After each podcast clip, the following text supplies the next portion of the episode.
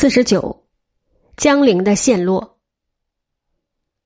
梁元帝承圣三年（五百五十四年），西魏兵破江陵，梁元帝被俘遇害。澄江县时，元帝烧毁所藏图书，为文化史上一浩劫。王公百姓数万人沦为奴婢，小弱尽遭屠杀。这是台城陷落后的又一次大灾难。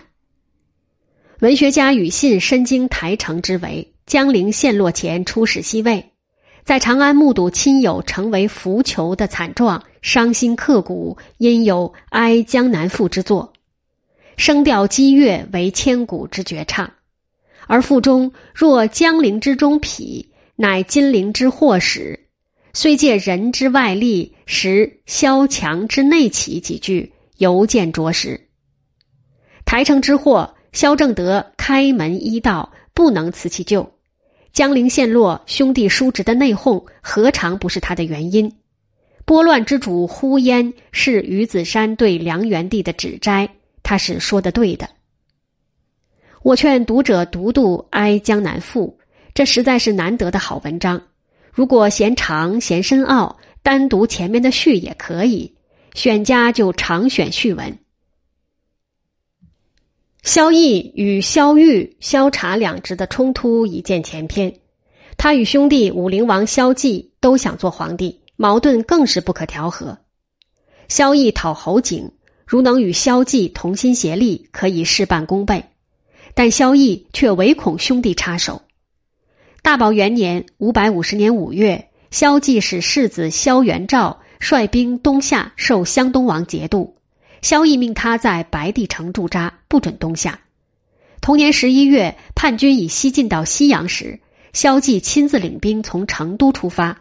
萧绎又连忙写信去阻止，借口蜀人勇悍，异动难安，叫他不要出兵。大宝二年，侯景进逼江陵，萧绎不求兄弟协作，而向西魏求救，以割让南郑为条件，命梁秦二州刺史萧洵回江陵。萧洵不肯服从，于是西魏出兵取汉中。成圣元年（五百五十二年五月），萧洵力尽而降，粮食汉中完全是萧绎造成的。萧洵曾向武陵王求救，武陵王命杨前运一军往救，以后就没有下文了。他一心一意要做皇帝。成圣元年十一月。湘东王即位改元时，武陵王已经做了半年多皇帝。他在四月里便即位改元天正。剑阁以北转瞬就成为西魏的天下，他并不觉得有什么危险。湘东王也不考虑唇亡齿寒的问题。他们两兄弟如果明白“兄弟系于墙，外遇其辱”的道理，携起手来，日后的惨祸是有可能避免的。萧纪在成都，萧绎在江陵，各做各的皇帝，他们的天下都小得很。萧纪所有不过蜀地，萧绎的荆州西至峡口与萧纪分界，北面的襄阳在岳阳王萧察手里，已属西魏势力范围。他的辖区只到武宁为止，今湖北荆门东北。岭南为萧伯所据，虽是宗室，也不听他的号令。巴陵以东直到建康，以长江为线，诏令能够到达的地方只在一千里以内，确实管得到的百姓不满三万户，如此而已。尽管这样，两家还是要争。成圣二年（五百五十三年三月），元帝派人向武陵王通报侯景已亡，希望他停止东下。使者到了巴东，便被萧元照扣留。他怕伯父就是元帝的地位稳了。自己就没有做太子、做皇帝的希望，就造假情报送到父亲处，说侯景未平，宜急进讨。听说荆州已为侯景所破，武陵王信以为真，加速东进。元帝怕兄弟来抢地盘、抢位子，便向西魏求救。西魏太师宇文泰看准这是个好机会，兴奋地说：“取蜀治梁，再资一举。”他派外甥尉迟迥领兵。由散关取蜀。剑阁守将杨略是同州刺史杨前运的侄子，他早已看清萧纪是不可救药的，便对叔父说：“现在侯景出平，应该同心戮力，保国安民；而兄弟征战，这是自取灭亡之道。朽木不可雕，世衰难左，不如送款关中，可以功名两全。他们早已和西魏联络好了。五月中，魏兵一到，他们先后迎降，卫兵很快就进到成都城下。武陵王到了巴东，知道侯景之乱已经平定，又知道成都危急，就责备袁绍。袁绍却说：“侯景虽平，江陵还没有臣服。”萧纪本人也以为已经自称皇帝，不能再做别人的臣子，便想继续东进，但部下将领都担心后方，主张回师去救成都。袁绍坚决不肯，萧纪就按他的意见宣布敢谏者死。于是蜀军继续东进，直抵西陵（今湖北宜昌西北）。峡口守将陆法和见蜀军声势浩大，几次向江陵告急。元帝把监狱里的侯景旧将任约、谢达人放出来，派他们去帮助陆法和。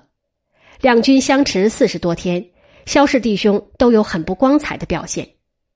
先是元帝怕蜀军势大，写信给兄弟劝他回蜀，答应让他专治一方。其实萧纪兵势很盛，不肯接受。后来相持的日子长了，作战苦无进展，成都方面又不断有噩耗传来，他就又想讲和，还派使者到了江陵，但那位使臣却把蜀军缺粮、伤亡很重的窘态都告诉元帝，于是轮到元帝拒绝议和了。两兄弟都希望对方彻底失败，却不想鹬蚌相争，渔翁得利。最后是双方都是输家，胜者只会是西魏。这是显而易见的道理。萧氏弟兄都是很有文采的饱学之士，而见不及此，究其所以然，无非是聪明被皇帝梦闭塞而已，岂有他哉？萧纪不仅沉溺于皇帝梦中，还惜财如命。他把黄金铸成一斤重的饼，每箱装一百块，共有一百箱；白银五倍于金，其余还有大量丝织锦绣物品。作战前说要论功行赏，但是从不兑现，所以将士的心都冷了。七月中，人约谢达人发动进攻，大破蜀军，萧纪的退路被江陵兵截断，无路可走。江陵将樊猛秉承元帝的意志。抓活的不算成功，就杀死萧纪。袁绍被借到江陵，不给饮食，即在狱中饿死。成都被围五十天，八月，守将萧辉等投降，蜀地从此入了西魏的版图。梁元帝战胜以后，与群臣商议是否要还都建康。江陵群臣大多是荆州人，他们借口建康与北齐只隔一江。形势不安全，反对还都。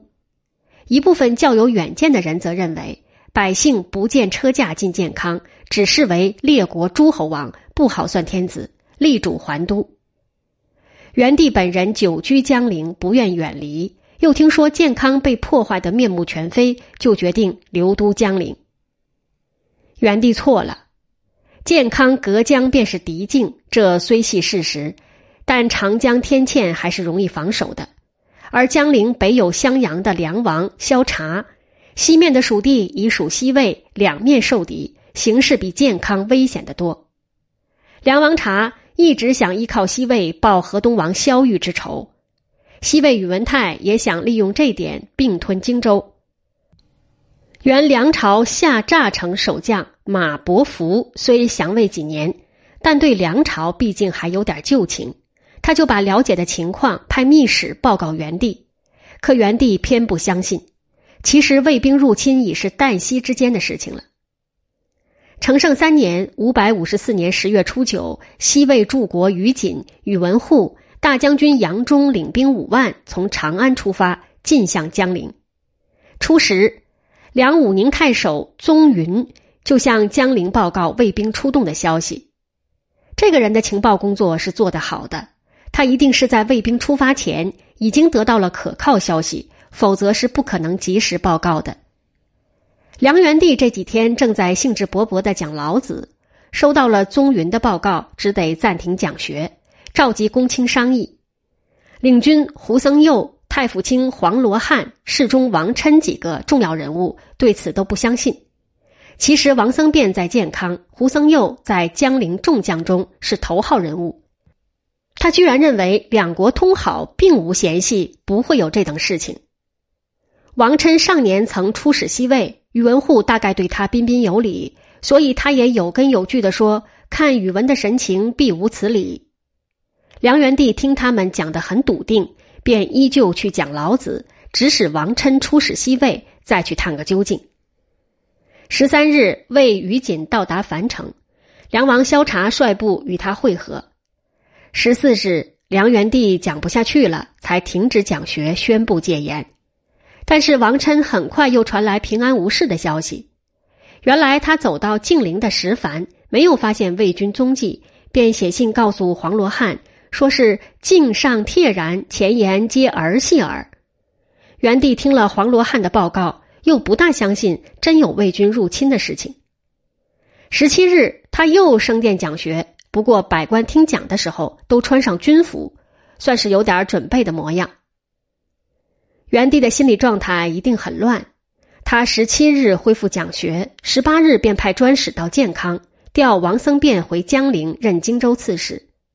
这是远水不救近火，即使王僧辩接到命令，立即领兵出发，赶往江陵，也需要不少日子。萧方诸军于太清二年十二月十四日从公安出发，到三年正月初八才到达健康，可供参考。萧方珠坐的下水船，上水船的速度慢得多，这点也需要注意。何况王僧辩只是虚张声势，调动军队。根本不敢，也许是不肯前往。元帝这一招棋是白下了。风声紧起来了。二十一日夜里，元帝登凤凰阁观看星象，对前途做出不利的推测，悲从中来，叹道：“这次怕要完了。”身边的妃嫔们听了，也都哭了起来。十一月初一，魏军渡过汉水，于锦命宇文护、杨忠率精锐骑兵。先截断东西援军的来路。初二，宇文护占领武宁，擒获宗军。这天，荆州也紧张的进行战备。元帝骑马出城视察力栅情况，周围六十多里都插木树栅。元帝命胡僧佑指挥城东各军，张琬为副，王褒指挥城西各军，袁景亮为副。王公以下都分别规定负责防守地区。初四，命太子上城楼巡视，令军民帮助搬运木材石块。这天夜里，魏军到达离城四十里的黄华。初五到达栅下。初六，裴基、裴基、朱买臣、谢达人开城门出战。第一个裴基的基是京基的基，第二个裴基的基是机会的机。杀了魏军一员将官，这是江陵之战的第一次接触，也是唯一的一次胜利。十五日，栅内起火，烧掉了几千户房屋和一部分城楼。元帝登城瞭望火势时，见魏军陆续渡江，不禁长叹。次日，城外魏军筑起长围，把江陵城紧紧困住。良将于世普、任约在长江南岸，无法渡江。十八日，他们就地筑起营垒，希望造成声势，为城里守军壮胆。日子一天天拖延下去，元帝盼望援军越来越焦急。他撕了一块帛，写信催王僧辩，说：“我人死代公，可以来了。”他让人设法送出去。使者究竟有没有混过魏军防线，也无从稽考，更不必说王僧辩有没有收到了。城中诸将几次出城突围，都收不到任何效果。十二月初，魏军开始猛攻，胡僧佑日夜督战，多次击退敌人的进攻。初二，他中箭阵亡，守军的斗志为之大挫。西门守军叛变，开门让魏军进城。元帝和太子王褒、谢达人、朱买臣等退守金城，就是内城，派两个亲王出去求和。人心散了，文武官员陆续出去投降。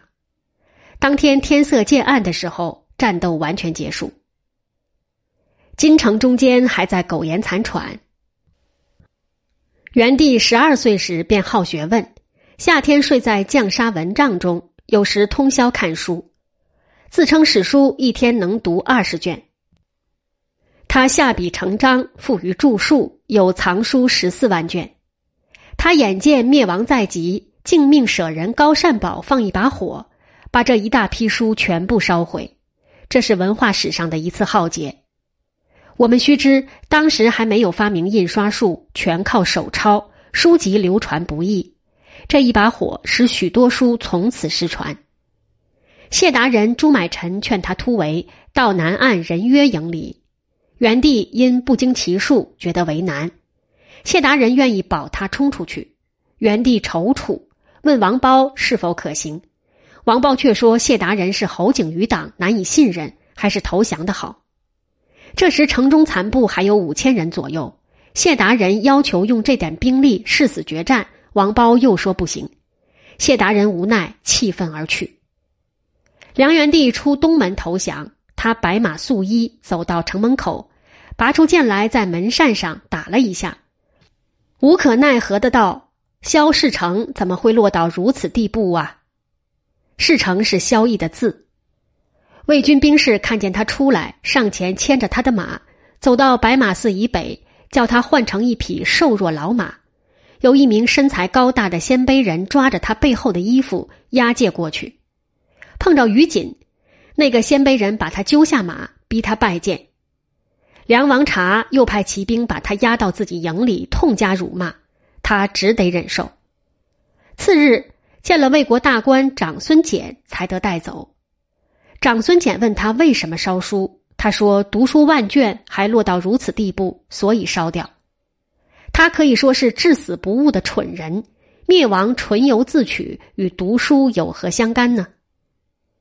他又是个残酷的人，上文已见他的若干残酷行为，这里再补一事：江陵狱中有判了死刑的囚犯几千人，有官员建议放出来充当兵士，但元帝不准。还命令悉数打杀。他对待部下有时也相当粗暴残酷。太清三年襄州之役，他原来派王僧辩与鲍全一同出征。王僧辩因所部集结需要时间，请求重定日期。他怀疑王僧辩是要观望，即手搭剑柄，厉声说道：“你违抗命令，莫非要同贼人合作？你胆敢如此，今天只有死路一条。”他拔剑啄去，正中其左腿根部，王僧辩当即昏死过去。苏醒后又被关进大牢。僧辩的母亲徒步进府赔罪，再三申辩，萧绎的怒气渐退，才给他好药疗治。后来萧察攻荆州，萧绎束手无策，只得派人到牢里去请教王僧辩。王僧辩提出了拒敌方案，他就把王僧辩放出来，令他指挥作战。胡僧佑也有类似遭遇，不过没有被劈伤而已。如此用人，要人家尽心尽力，自然很难。这样一个人，实在没有当领袖的资格。他的灭亡完全是咎由自取。他做了不多几天俘虏，就被杀了，年四十七岁。魏立梁王察做梁王，使他住在荆州东城，另派卫兵驻扎西城，名为保护，实系防范。他原有的襄阳也被西魏收入了版图。于锦满载而归，除偏手所述奴婢外，还有府库所藏珍宝，以及刘宋所造浑天仪、梁朝造的铜轨表等。梁王察失掉襄阳，又见合成军民尽被掳走，所余只有三百多家，也大失所望。从来靠外力搞自己人的，都不会有好结果。萧家叔侄自然逃不出这一铁的规律。中书郎宇继才到长安后，宇文泰对他很重视，叫他参掌太史。他用私财赎买在江陵献没为奴婢的亲戚朋友。宇文泰知道了，问他为什么要这样做。他说：“古人攻克了敌国，总是要利用他的闲事。现在江陵覆没，其军却有过误，可近身有何错处？”要沦为奴隶，鄙人是羁旅之臣，不敢献言，所以只能赎买一些熟人。宇文泰觉得他说的有理，就赦免了好几千人。十七年后的建德元年（五百七十二年），周武帝下诏，江陵所虏为关口的，一律免为百姓。